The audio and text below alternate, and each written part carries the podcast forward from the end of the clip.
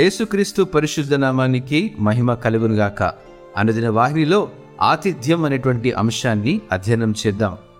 మతే సువార్త ఇరవై ఐదవ అధ్యాయము ముప్పై ఐదవ వచనం ప్రకారము నేను ఆకలిగొంటిని మీరు నాకు భోజనము పెట్టితిరి.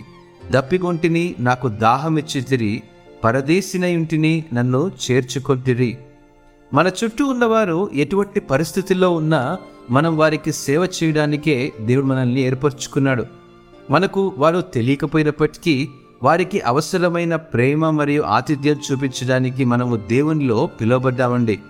మనం ఇతరులకు ఆతిథ్యం ఇచ్చినప్పుడు మనం వారికి క్రీస్తు ప్రేమను చూపిస్తున్నామని గ్రహించాలి.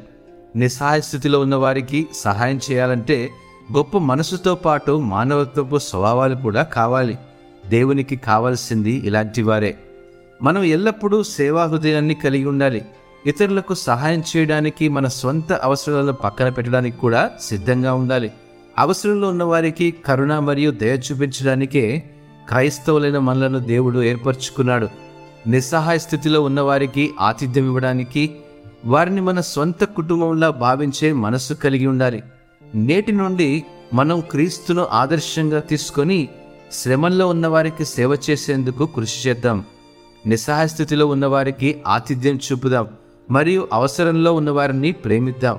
నిస్సహాయ స్థితిలో ఉన్నవారికి సేవ చేసినప్పుడు మనం క్రీస్తును సేవిస్తున్నామని గుర్తుంచుకోండి. అట్టి మనస్సు ప్రభు మనందరికీ దయచేయునుగాక. ఆమెన్.